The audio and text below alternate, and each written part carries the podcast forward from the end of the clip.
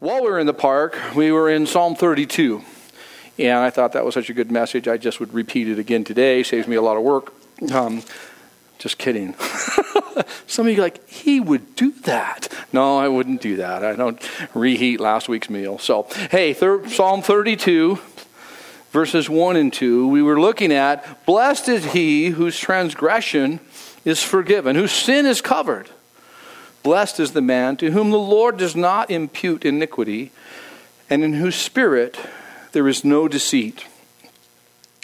Blessed there speaks of, oh, how happy. It's conveying to you and I, oh, how happy is he who knows God's forgiveness who's, who knows they are forgiven. It's a different reality. It's a different element of, of, your life experience in the sense of it's so important, so different. When you know that you've been forgiven, it's, it's not a, a happiness because of circumstances. You know, we have those, right? You like things work out well or something, you know, financially works good or you know what I mean? It's like, oh, I'm so happy for that. That's that those are good things. But this is much deeper. This is a deep root that grows from the knowledge and experience of forgiveness, of God's forgiveness.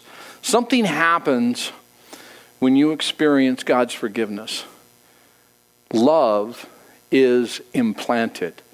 See, when we're born again, born of the Spirit, we are given the capacity and the ability to love beyond what we ever thought we could do.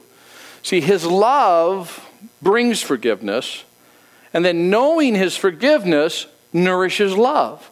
So it's implanted. The Bible tells you and me that when we are born again, born of the Spirit, it's a result of God's grace brought to us, His patient love revealing our need, Him conveying to you and me individually, speaking about our, our sin, not the world's sin and not the sin of the nation or whatever, but our own sin. And the Bible calls that the conviction of the Holy Spirit. When we're convicted and we're like, oh man, and we realize we're wrong before God. We are not right in His sight. We know that because we know ourselves and we know what we've done. The message of the gospel, gospel means good news, is that He forgives you because He pays a price you couldn't pay.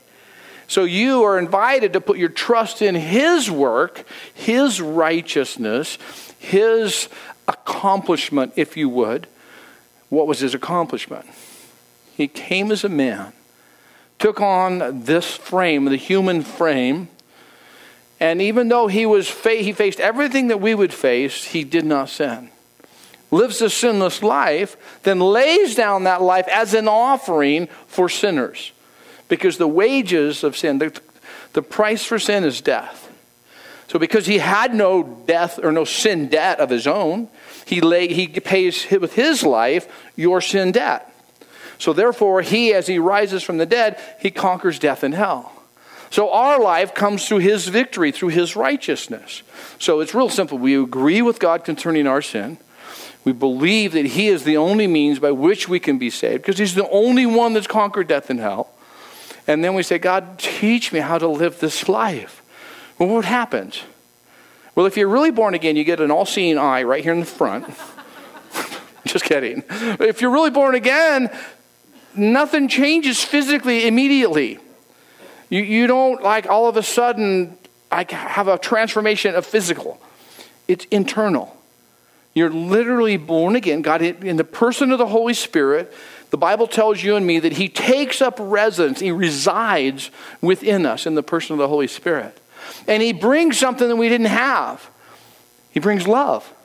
He brings an unconditional love, a love that we've never known. We may have seen some people that owned it, but we have personally never known it.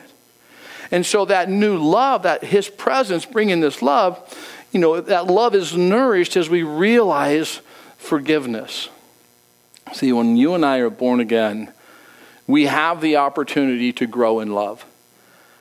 The more you choose to know His love, the more you will grow in His love. And it's really fascinating because I really I want to make that emphasis.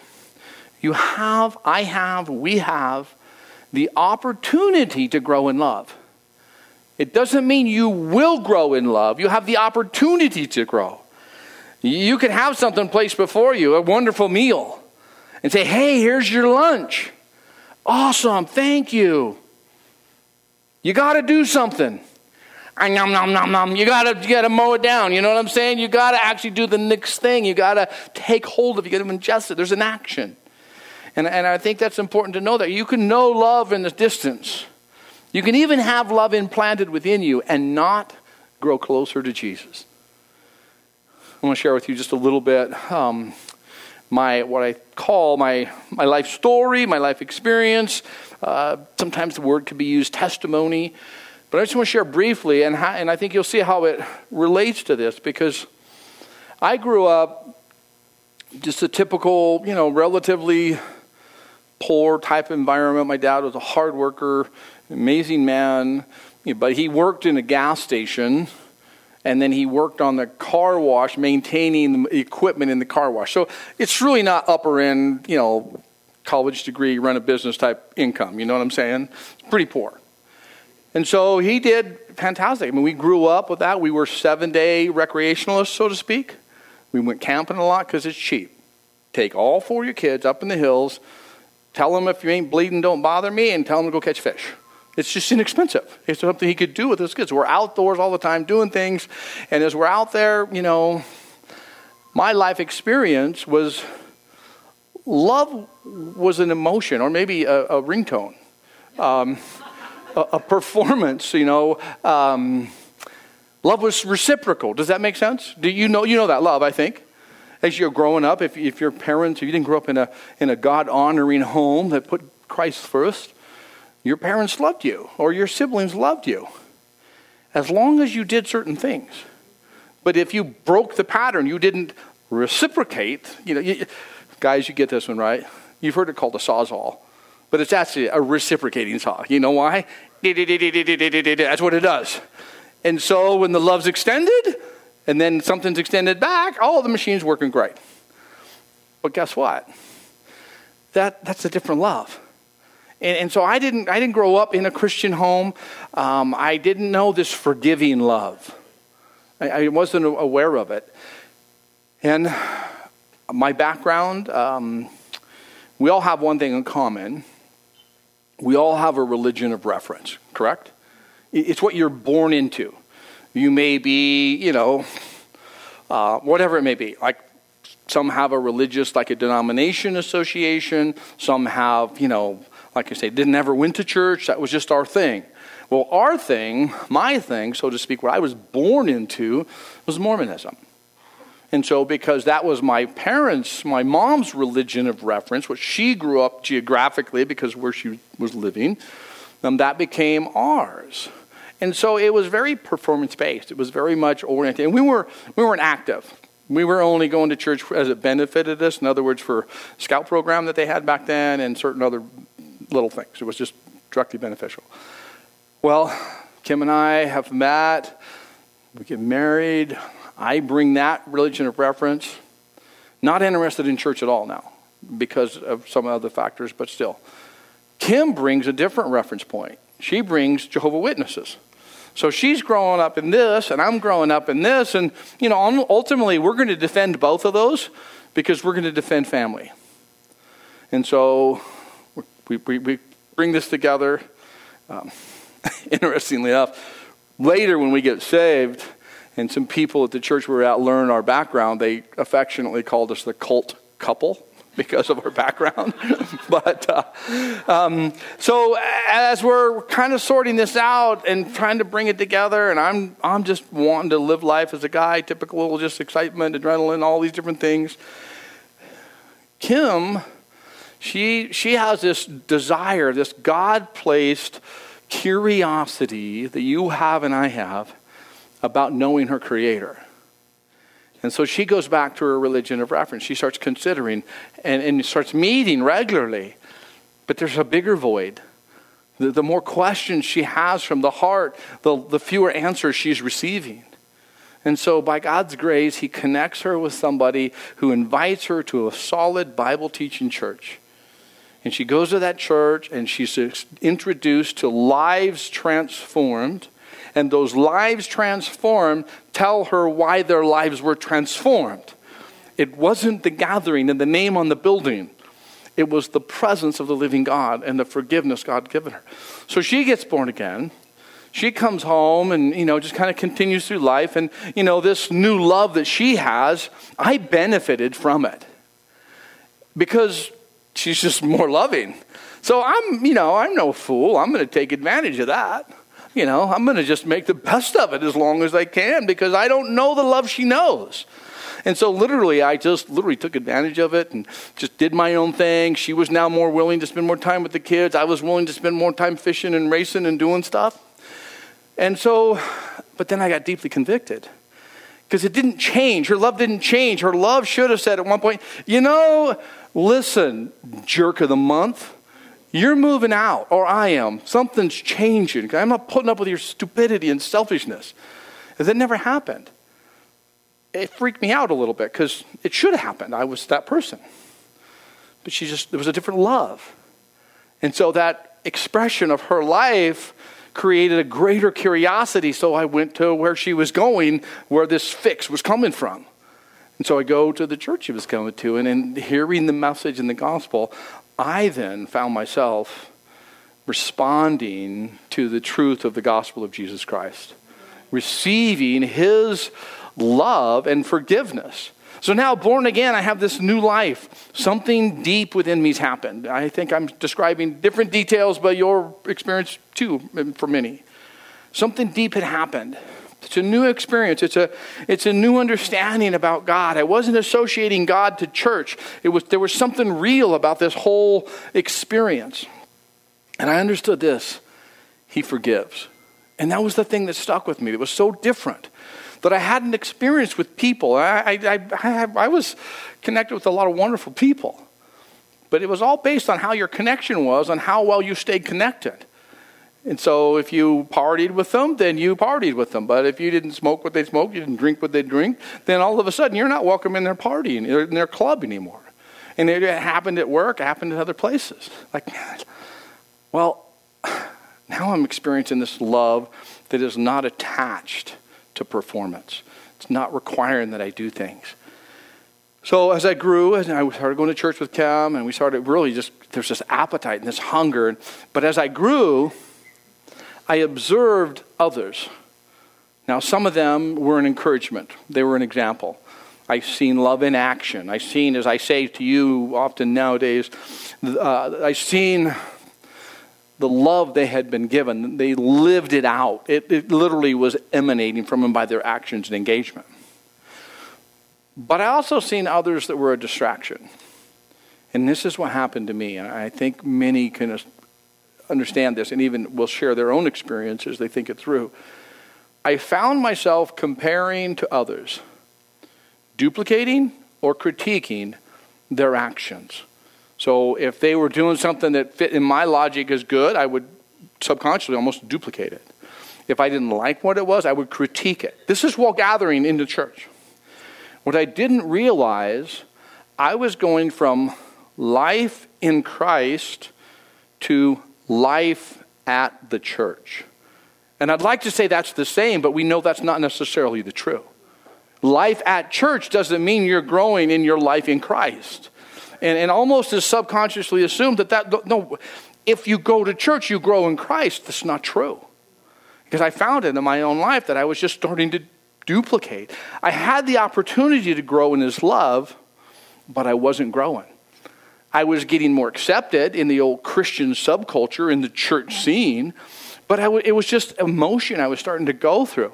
I was learning how to be a part of the church, but I was not choosing to know His love. And I seen that in my life, and I realized that this was, a, was going to be a problem because it was one of the things I've always been afraid of is learning religion. Learning to be so good on the outside that you're, you're, you're dead on the inside. I was learning religion, and it was a detour away from knowing God. Religion, you see, it changes your habits, it changes your behaviors, uh, it changes your disciplines. It even changes your vocabulary. But it does not change your heart. So that's why I think it's easy to duplicate. It's easy to kind of go along with that. But what we find ourselves is struggling. We find ourselves nothing really happening because there's a void there, there's a weakness there, there's a, there's a dryness there. My heart had been changed, replaced, I had this new life experience, and I needed to go back to knowing His love. To know His love. Now, h- how do you do that? What, what do it look like if, if you're going to know His love? Maybe you're here today and you're like, okay, that's your story. It sounds like it happened a long time ago. It did. It is still going. But how, how, what did, how did it happen? I mean, what's, what's it look like on, on, on a day, on a real life basis? Well, let's go to Romans chapter 12 verses 1 and 2. We'll bring it up on projection as well for you.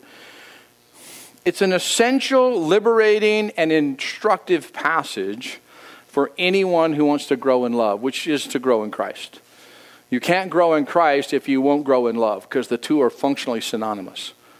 You can, you can get upset with people and whatever, but if you can't learn to love the people that are different in different situations and personalities and scenarios, you will not grow in Christ no matter how much you establish a good church clientele and a church support team and you know the carnal christians anonymous or whatever you want to call your group or you know whatever it may be.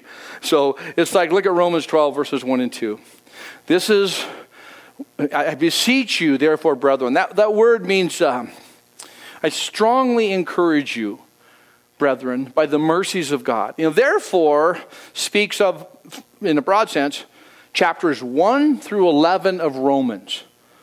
11 chapters have been laid out doctrine, lifestyle, and the gospel of Jesus Christ. And in light of that, because of that, you know, this is the reality. By the mercies of God, His helping you, you present your bodies a living sacrifice, holy and acceptable to God, which is your reasonable service. Some contemporary translations actually word it this way that you present your bodies, that you, you know, that, let me back up here, catch over here, that you present your bodies um, wholly acceptable to God, which is your reasonable act of worship. That's interesting, isn't it? It's reasonable service, true, yes. But service is an expression of worship, leading, or learning to let Him lead. So, because of what God has done, because of this love, that we present our bodies to Him holy and acceptable. Well, how do you how do you present your body? You know, you take a picture and email it to God, seven seven seven pearly gates. You know, what do you, how do you how do you do that?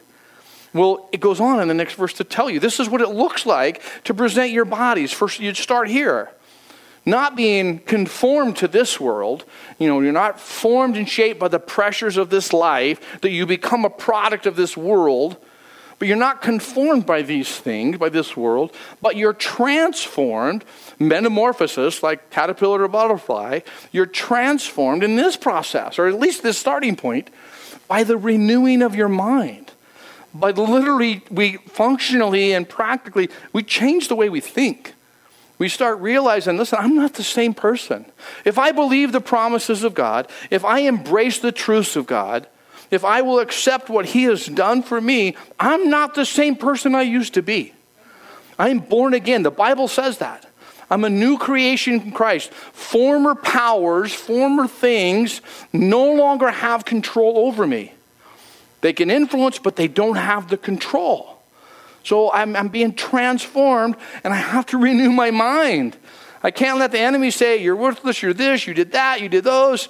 No, I need to renew my mind. Let it be refreshed by the very promises of God, the very word of God, that I could confirm or I could put to the test, I could prove what is that good and acceptable and perfect will of God every person who's here right now or listen to this message, deep down, there's a desire in your life, whether you're a Christian yet or not, to know God's will for your life. But now you're given a glimpse. To the Christian, you're, you're given an insight. You know, don't be taken on the shape of this world, but be changed into this new creation that you are by the renewing of your mind that you may grasp and take hold of the personal and specific, holy, acceptable, and perfect will of God for your life. So it's like, man, you look at this and go, wow, this is interesting. It, it's, this, is, this is what they call the transformed life. But let me present that question again. What does it look like? You know, it's one thing to sit here and maybe get some emotion stirred and some realization and truth revealed, but you're going to probably leave at some point, right? You're not staying the night? I'm guessing. You're going to go to a restaurant, you're going to go home and eat, maybe take a nap, you're going to work probably Monday. You're going to live life. You're going to do life. What, what does this life look like outside of this air conditioned room? Well, let's consider a few things. Let's go to a starting point of Psalm 1. Psalm chapter 1. Remember, we started before I shared my personal story and connected and correlated with Romans 12. We started with Psalm 32, blessed, and we're talking about the forgiveness and what God has done and how that changes who we are when we realize that. In Psalm 1, verse 1, we're going to see some very practical things that I believe reveal a person who wants to grow, who realizes I, I, there's something that should be expressed differently in my life. Let's begin with verse 1. Read through verse 6, and then we'll come back and glean and take from that what we can for today. Blessed is the man who walks not in the counsel of the ungodly, nor stands in the path of sinners, nor sits in the seat of the scornful. But his delight is in the law of the Lord, and in his law he meditates day and night. He shall be like a tree planted by the rivers of water that brings forth its fruit in its season, whose leaf also shall not wither, and whatever he does shall prosper. The ungodly are not so, but are like the chaff which the wind drives away. Therefore, the ungodly shall not stand in the judgment, nor sinners in the congregation of the righteous. For the Lord knows the way of the righteous, but the way of the ungodly shall perish. Right. Well, let's look there in verse 1. Blessed. As I mentioned, it's oh, how happy. It speaks of happy or content is the person. In Hebrew, it conveys that is, that is straight or that is right with God. You know, there's a different experience when you know you're forgiven, when you know God has done this work for you, when you understand the good news, the great news of, of Jesus Christ. You still have issues to deal with. You're still going to grow as a young person, uh, born again. But you understand, man, this is so different. I hope you know that, that moment, and maybe some of you will reflect back in that experience when you knew you were forgiven by God because you're content. You're, realize, you're realizing, oh no, you have fear, you have wonder, like, oh, how do I live this? How do I do things at work now? How do I, how do I, what do I do? But it doesn't override that, like, a peace that really surpasses understanding. I want to say something here, and I, I, think I convey it, convey it accurately, but I, I don't know how to do it delicately. But you already know that. so I've given up on trying delicately. You know, I'm just going to try to hopefully convey the reason is out of love. Many grumpy, critical, my way men are not truly at peace with God. They say it's this situation. Well, it's that person, it's this situation, it's the government. At church, one time this happened, I'm not going back. Perhaps it's none of those things. Perhaps you're not at peace with God because you are not maturing and you know it. Now, don't let that be a gender bias. I pick on guys because they need it. But ladies, you too hear it.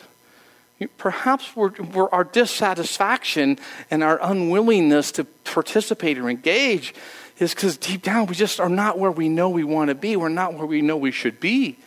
And we realize, man, I'm just. So rather than take a chance of being exposed, we stick with what we're already doing. It's kind of like, I'm not where I need to be, so I'm just going to see if I can get worse. right? Wouldn't that be true? I'm not where I need to be. I don't know how to go, but I'm going to go. I'm going to take the next step. You know, I think of it too logically sometimes. But think for maintenance. Guys, think vehicles. Well, my vehicle's leaking oil. I don't have time to mess with it. Oh, you don't have time to change a gasket, but you have time to change a motor. Brilliant. See, it doesn't fix itself. It's the sense of like, okay, I, how do I do it? Now, what does it look like? See, first of all, I want you to understand, all of us, that we can't trust our own opinion, on our own counsel. Let's consider what David Guzik said. David Guzik is a contemporary commentator. I've met him a few times. Really neat guy. The righteous man is also discerning enough to know the counsel of the ungodly can come from one's own self, our own conscience, our own mind, our own heart can give us ungodly counsel. We can actually say, God has told me to do it this way, when God has not said to do it that way. But have you ever, have you ever talked to yourself, so to speak? Don't lie in church. You all did. You know, everybody does it. So we're like, and have really good idea. I've had the most brilliant, the most phenomenally creative and innovative and liberating ideas I have are in here. And then I share them with Kim. And I didn't realize how dumb something could sound until you verbalized it. And she doesn't say anything. It just kind of like ping, and it comes back in my ears, and I have to say things like this. Well, okay, that sounded kind of stupid the way I said it. And she looks at me with these eyes, it's like, doesn't matter how you say it, doesn't change it. you know, it's like, because our own counsel is the worst counsel if it's the only counsel we can our emotions our preferences our desires all of that has to be filtered it has to be run through the sieve and pressured through the word of god. So then we realize it's not just what i want it's not this it, we, it gets filtered. Let's look at what the text is showing us. He doesn't blessed or content is the person who doesn't walk in the counsel of the ungodly they don't find themselves seeking a coworker or something that they, that they know they don't listen to the Lord. They don't love God. They don't have an interest in eternity. So don't seek counsel from them. You can vocationally grow and learn from them, but in internal truths, they're not the one you need to listen to. Barroom theology is really bad news theology because it's actually intoxicated not from the inebriation of uh, substance, but the arrogance of ego. You know, most people are more intoxicated with themselves than they are any substance when they get into this self counsel stuff. So I want you to realize, you know, there's a point where he's like, I, I, wanna, I don't want to I don't want to walk in this counsel.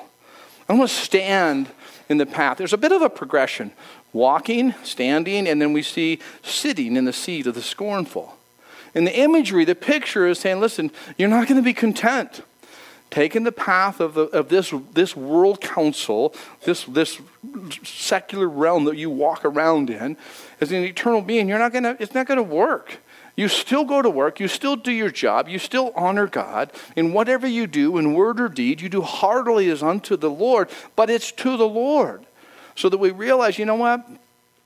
I'm not going to, this is not where I'm going to find my identity. This is not my purpose. I'm going to go through what I got to go through. I'm not going to stand in their path, you know, that's taking you somewhere. I'm not going to sit with the seed of the scornful. The scornful, you know, that's the scoffer as well. I'm not going to take up with that. I'm not going to, you know, it's, it's really easy to find somebody who critiques and criticizes and scoffs and scorns, right? All you got to do is just get in a downer mood and they'll show up. Or you'll be the one that'll show up for someone else because it's just easy to just kind of like, oh, yeah, and then they did this and that. And that's, I'm talking about in the church gatherings. I'm talking about in the Christian experience. And it's easy to be scornful, and, and we got to recognize that's the default mode for humanity.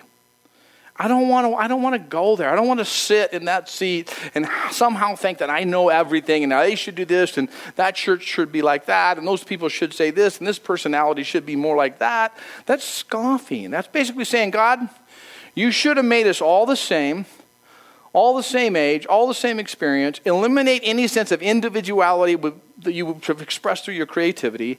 Make us all the same and then we'll all get along. No, we won't. Never. The last thing you need is two of me. And the last thing I want is two of you. You have a hard time doing you. I have a hard time being me. No, no, not all the same. Understanding there's a diversity, there's a richness, there's a beauty in God's creation. And, and I'm not going to just chill and think, oh, yeah, I'm not going to critique. It's, it's just life. It's okay to be analytical. It's okay to be diagnostic. Understand, well, this kind of leads to this. But never make this assumption well, if that person wouldn't have done that, then this wouldn't have happened. because you don't know what you don't know. You don't know. You don't know the emotion. You don't know the scar. You don't know the hurt. You don't know the life. You don't know what they grew up in. You don't know what, you don't know. So there's some objective reality, but it's got to be covered and bathed in truth and mercy. So then we can say, okay, ah, maybe I can somehow give them some input without being a boss. Maybe I can somehow come alongside and help carry their burden. We're told to, to, to carry one another's burdens and so fulfill the love of Christ. There's ways that we can do that without being judgmental. Let's move along in the text. This person who's willing to not make his identity, his input, his uh, whole life, if you would, oriented around ungodly things, his delight is in the law of the Lord. Now, you're reading the Old Testament, and you may initially think, okay, is that the law, the commandments? No, the word there that we receive, it speaks of instruction. Law speaks of direction. It's like, you know, a law as a principle. But it's not just cold and sterile. It's, it's instruction. It's, it's, it's direction, this law of the Lord. The Lord speaking of the Jehovah, the existing one, the eternal one. The truth God brings to us are eternal truths that are not contained, they're not they're present, but they're not constricted, they're not capsulized to this planet, so to speak, the temporal realm. We're receiving eternal truths in a temporal zone. And so we delight in that. Hopefully, you understand that gives you pleasure, longing. I long to know more of the truth of God. The more I teach, the dumber I feel. You know what I mean? Because you unearth these truths and you're like, I didn't know that. And as you unearth it, you're like, why didn't I know that?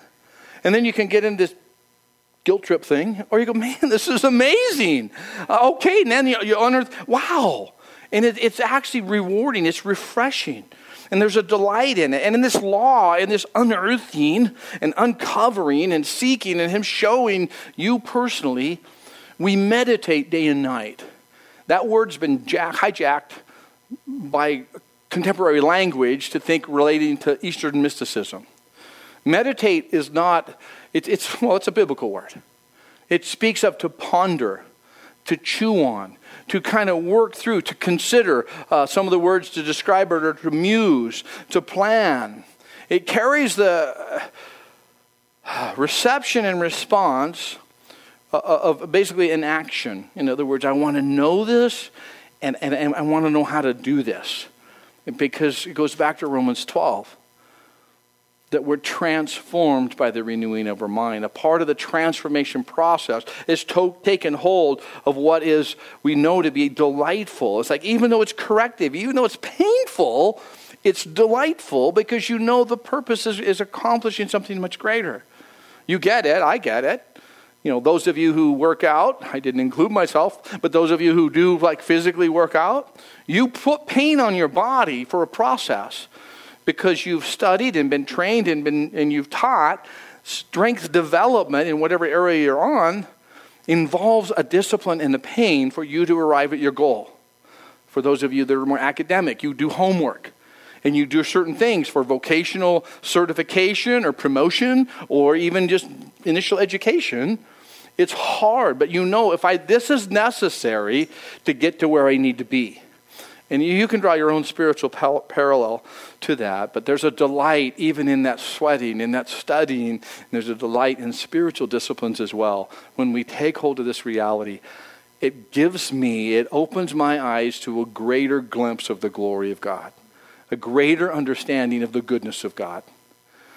Do you know our reward here in this life is the goodness of God?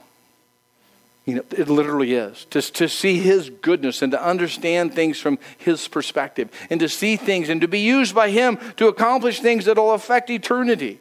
And just sharing, you know, about the young couples that are just married and knowing that you, each one of you, many of you, were involved in their spiritual life you were involved in helping them stand on a sure foundation, that they were removed from the grip of hell, taken out of this darkness, and transferred and placed upon the sure foundation that this light of the world, Jesus Christ. And there's no greater joy than to know you're a part of that process, even if you feel you're just a little snippet, a little piece. There's such a treasure, such a joy in that when you realize, man, this is, I delight in that. You're like a tree planted by the rivers of water that brings forth its fruit in its season. I don't have a lot of time, but let me just cut quickly. There's another plant that's mentioned in the Bible, many of them, of course, but let me reference this one that, that was in Jonah. Remember? It's a goiter or whatever thing they call it, but this thing just sprouts up overnight. Instant shade. Sweet deal. Man, snap your fingers. Instant gratification. Got my shade tree. Dead the next day, but hey, we're good today. This is not what he's talking about here. When it's speaking of tree, it's speaking of longevity. It's speaking of a process. It speaks of consistency, endurance, trials, all these things. And, you know, the trials we know for a tree strengthen the root system. No storm, no root strength. But the root also has to be able to draw nourishment and moisture. So it's planted, he's referencing one that's planted by a river. You know, there's a spot outside of town where there's a stream that comes through, middle of the desert, and there's a couple of green trees out there. Totally look out of place. Like, what in the world? You know. But when you get over there, you realize they're green in the midst of a desert.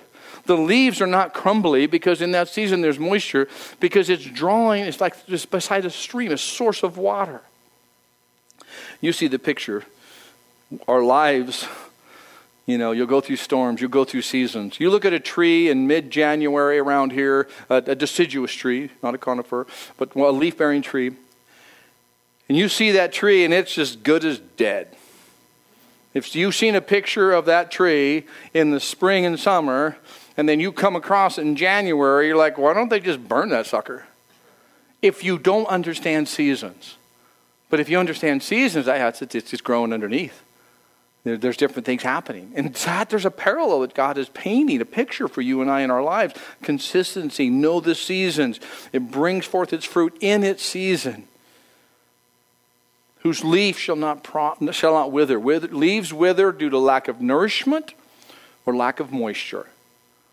We have the living water. The Spirit of God is described as a torrent of living water. This, this, this presence of, of our necessary spiritual hydration. And we also have the Word of God, which is our nourishment. And so there's a beautiful picture, you know, as you see through this.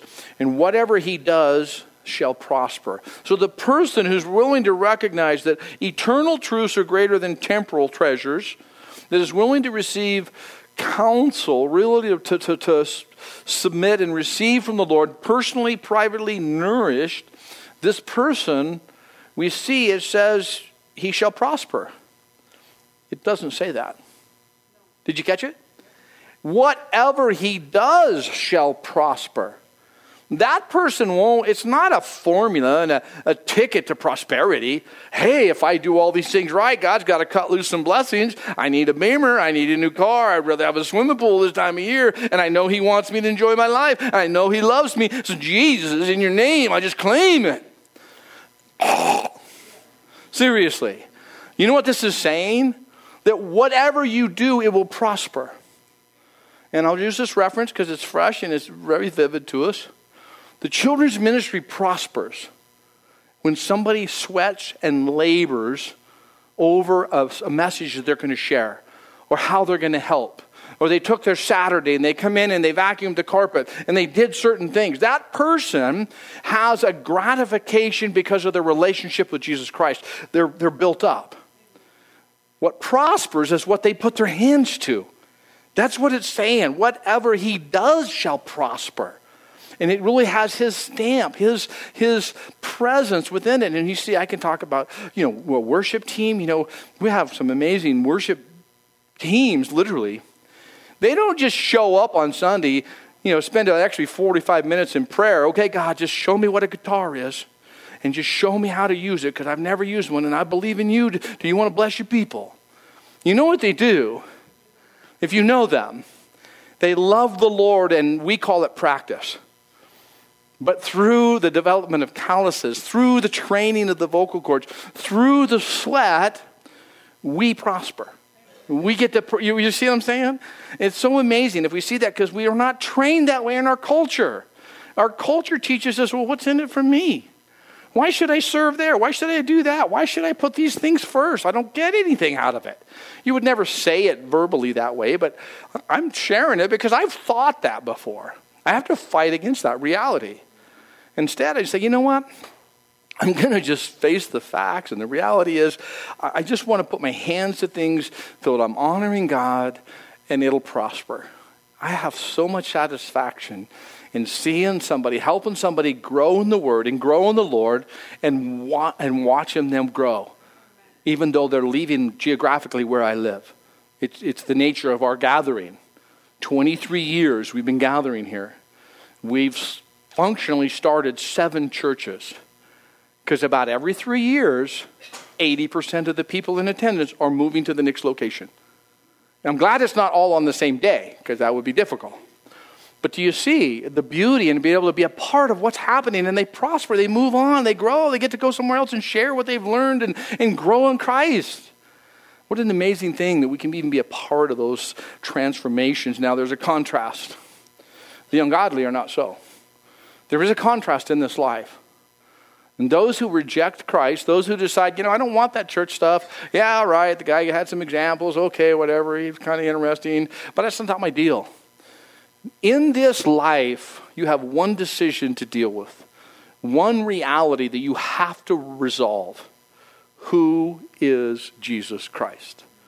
Because that's the, def- that's the difference between godly and ungodly, literally. When you reject Christ, you're saying, I do not want God's grace. I do not want God's love. I'll deal with it in my time. I'll stand before God and present my case. You will not stand in the judgment, it says. I met a person one time who had a chip on his shoulder, and, and I get it a little bit, but it still doesn't justify his statement. It's like, well, yeah, you're doing the church stuff now, whatever, but I got a few things to say to God. And so I have a, I have a learned behavior when those things are made, said. I got a few things to say to God, and my behavior is this. Because I don't want to get like lightning burned. I have a sense that anybody would say something so indignant that it's like, you think you're going to somehow, in this imaginary heavenly court, stand before God and present your case and say, yeah, but this person did this to me, and that happened, and this happened. And you think somehow he's going to give you that arena? No, you're going to do a face plant, the Bible says.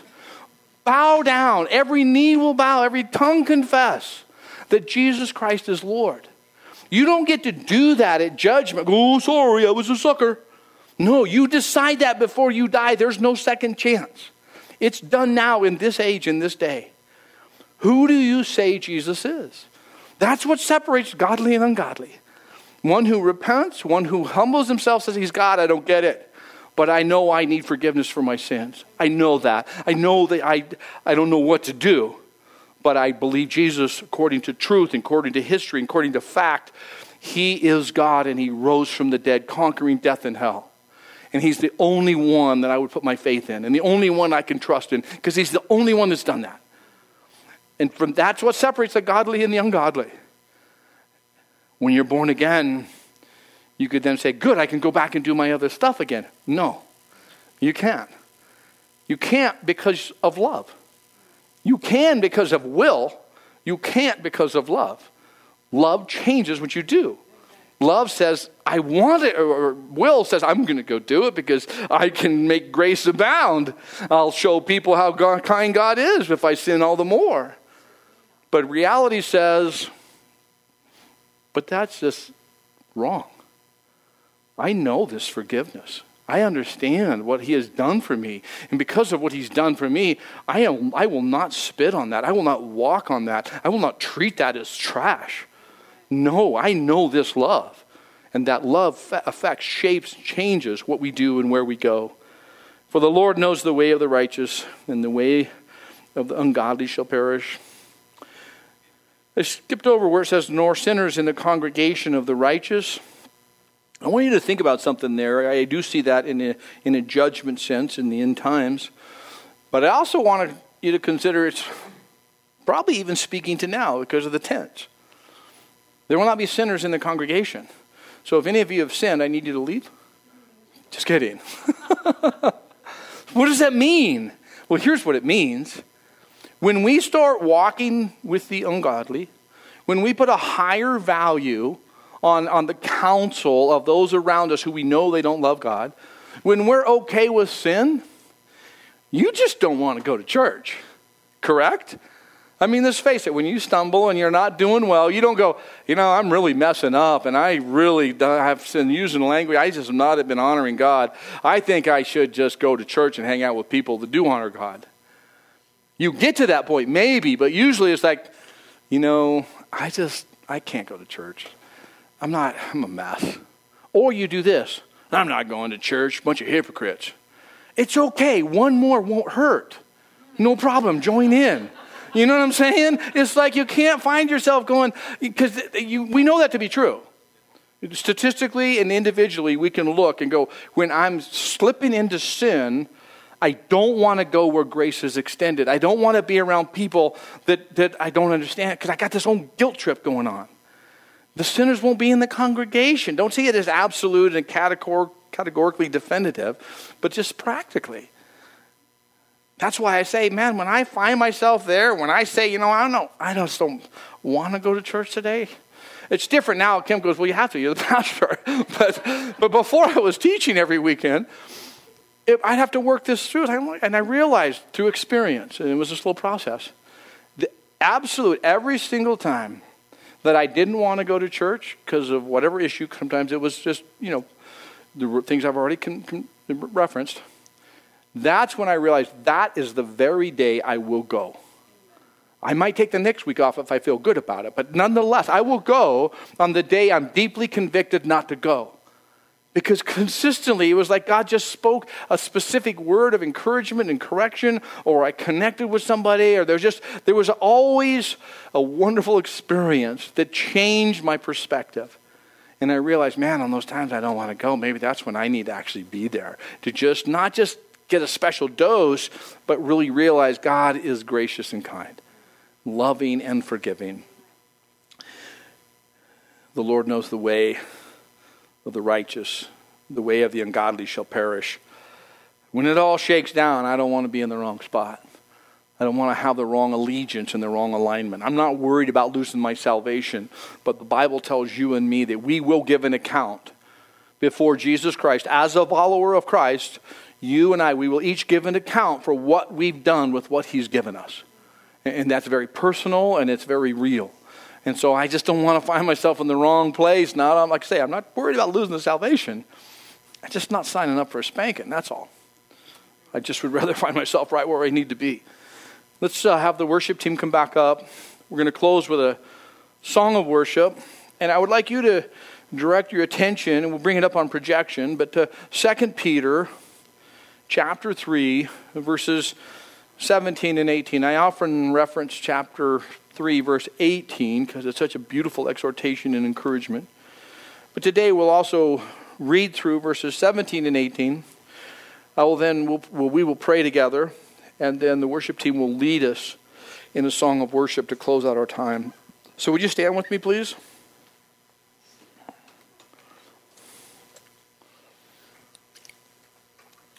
You, therefore, beloved, since you know this beforehand, beware lest you fall also fall from your own steadfastness, being led away with the error of the wicked. But grow in the grace and knowledge of our Lord and Savior Jesus Christ. To him be the glory, both now and forever. Amen. God, we just thank you for this day. Thank you for your word. Lord, I know that there's times for each of us, Lord, that it just cuts too close. We think the pastor's reading our email or something, and it just seems to be so heavy. But we know your correction is love. You bring redirection in our lives because we are going to bring more pain upon ourselves. And so, Lord, I just think, I ask you to just teach each one of us a takeaway, a take home that which we would not only hold on to as a truth, but we would open our heart to as you would teach us. For we see the hour, the day we're living in. We do not want to be led away, fall away from a steadfastness, a focus on you. But rather, God, may we draw close to you and grow in this undeserved kindness, this unmerited favor, this grace that you've extended, and our knowledge, a personal relationship, that understanding of you, Jesus, that we would know you're with us, that we would understand your ways. Teach us how to, to pray, Lord, to speak to you when we're in the car by ourselves or we're on the job doing what we do or whatever it may be, Lord. May in the stillness of our heart we hear your instruction. We draw close to you, Jesus. Oh, to you be the glory, God, both now and forever. And everyone said, Amen.